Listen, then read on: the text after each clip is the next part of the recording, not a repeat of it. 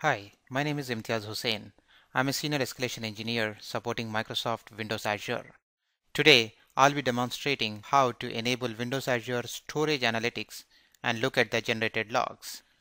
Windows Azure Storage Analytics performs logging and provides metrics data for a storage account. You can use this data to trace requests, analyze usage trends, and diagnose issues with your storage account.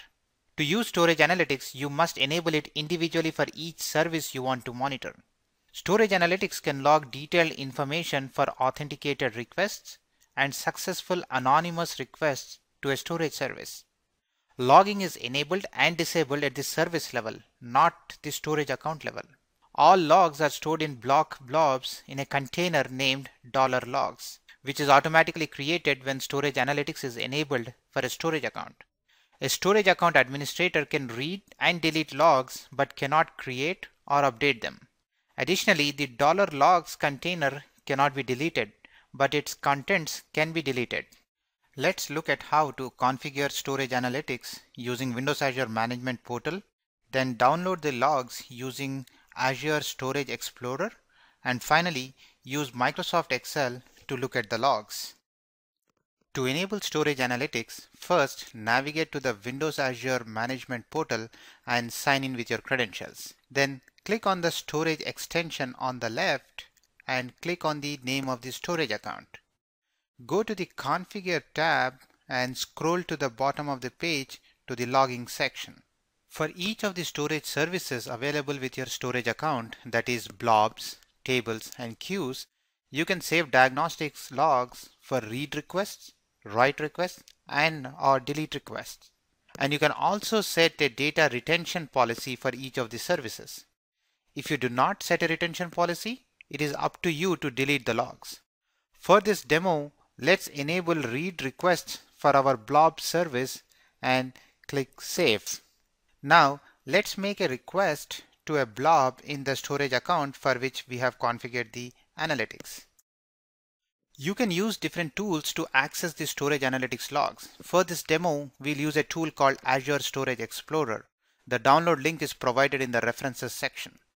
You will need to use the version 5 of Azure Storage Explorer to look at the storage analytics logs.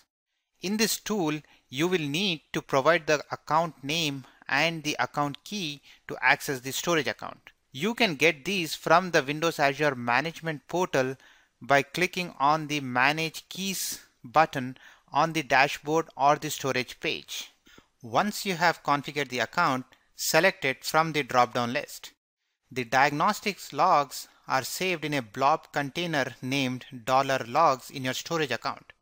This $logs container is automatically created when storage analytics is enabled for the storage account. Let's download the file for now. I prefer to use Microsoft Excel to look at the storage analytics log that we just downloaded. Let's open the log file in Excel and this should open the text import wizard. Select delimited in the first step, click next, select semicolon as the delimiter and click Finish. Now you can see the various entries delimited in separate columns. Each log entry conforms to a standard log format that is determined by the version of Storage Analytics logging.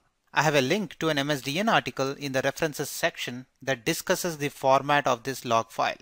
I have also attached an Excel sheet called Analytics in the references section. This has a row with column names mapping to the log format for the storage analytics logs. Let's copy this row, come back to the original sheet we've been working on and insert it as the first row here. Now you have the storage analytics log file delimited and the first row contains the names of the columns. You can also set a filter on the columns by formatting the page as a table. Let's look at some of the columns here.